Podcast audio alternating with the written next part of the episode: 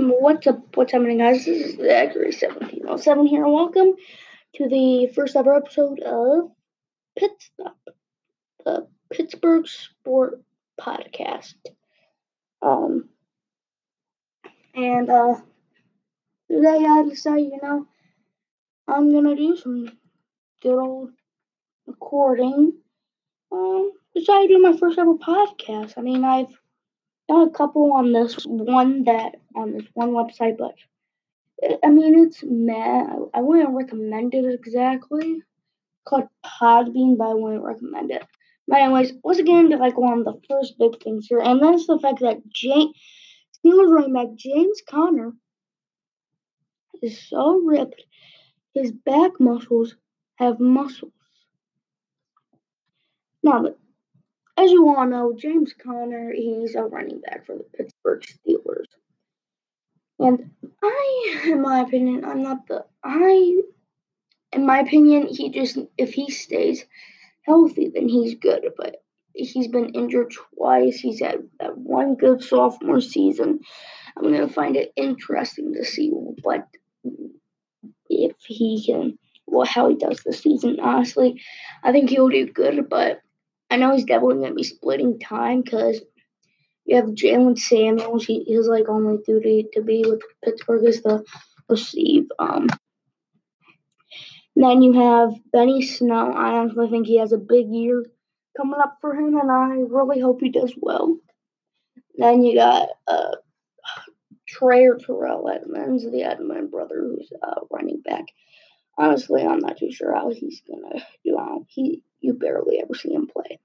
Then you got Kerrith Whyte. Um, in my opinion, he he is just that I need more proof that he has a like a certain type of like let's be real here. He's I don't know like what type of running back he is. Like from the plays I've seen him, I've only really seen him on special team kickoffs. So yeah, so I don't really know what to think about him. So then after that, you have um, the guy we drafted and like Anthony McFarland Jr. or something like that. Honestly, I don't think we needed a running back. I thought our running back position was good enough already.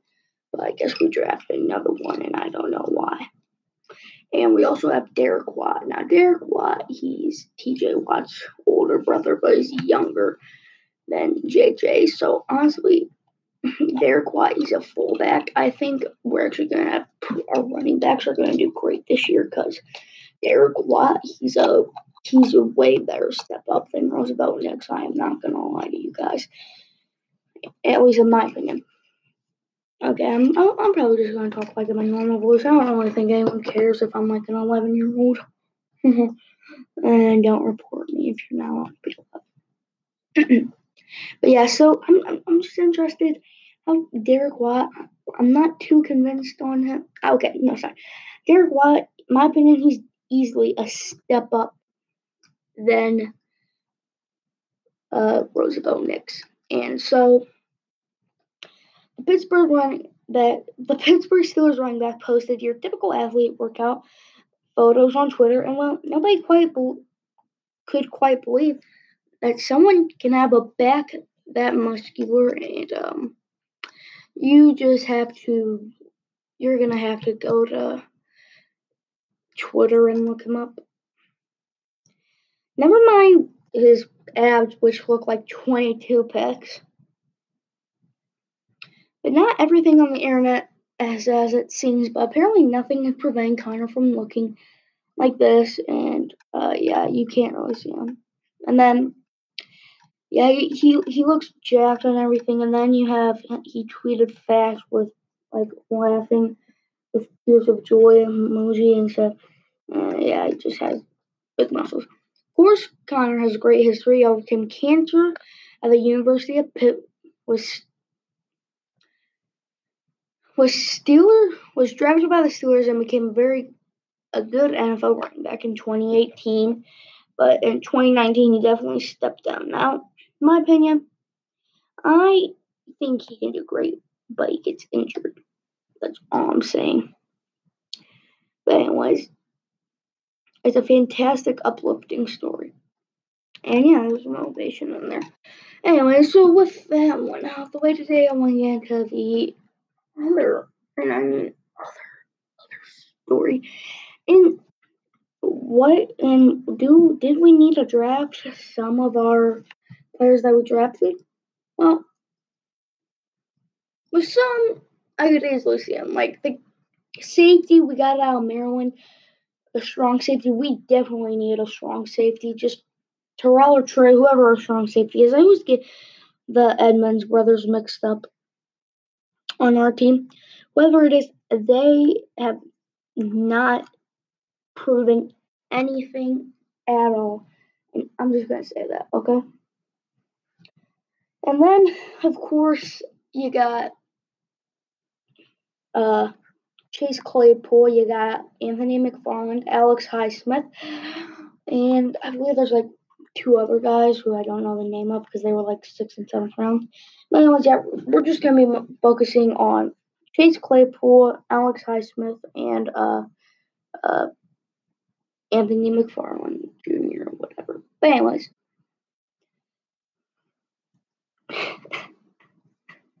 So I've been reading some articles and it and ESPN says that the Steelers defense looks for like the right looks for right mix versus AFC North Heisman QBs. Of course, my opinion, when you, when it comes down to this season, I honestly think Steelers are gonna go nine and seven. Um, the Browns, I think they're gonna do bad. Bungles, of course, they're gonna do bad. So really, the Ravens are gonna be like thirteen and three and stuff. But anyway, so you might be wondering, why am I even talking about this? Well, these three rookies are either gonna be big helps or big lows. So I want to go with the first guy we drafted and Chase Claypool. Now Claypool, he's a wide receiver out of Notre Dame. Notre Dame. And now look, we have we have the best wide receivers in the NFL. We have Juju Smith Schuster. We have James Washington took a big step up with the mediocre quarterback play and with Juju being injured. And we also have Diontae Johnson, a guy who looks like he could be very proven to be the next um, Antonio Brown. Not like off the field wise and all that stuff, but you get the point on the field, not all the drama and crap.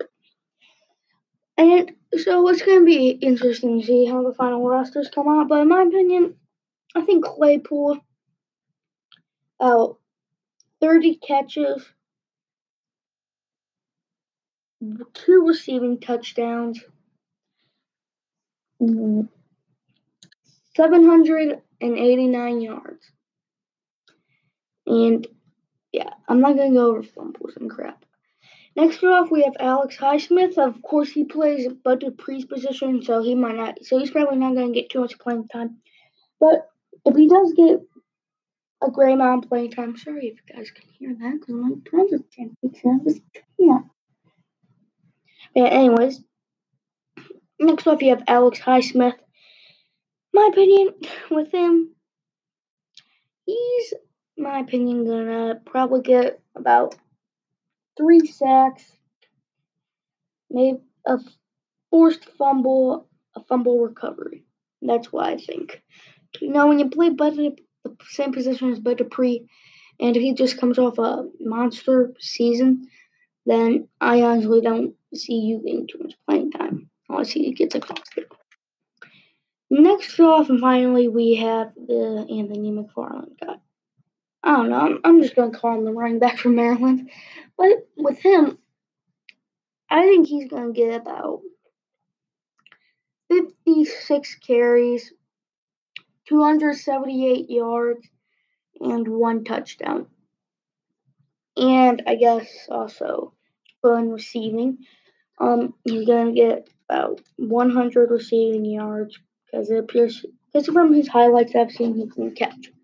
But anyways, that's all I have. Um, my opinion, Steelers got nine and seven. Hope you guys enjoyed the first ever episode of Pittstop, the Pittsburgh Sport Podcast. Um, I might be getting a mic here soon. We'll see about that. And yeah, until next time, this is Zachary seventeen oh seven. Peace.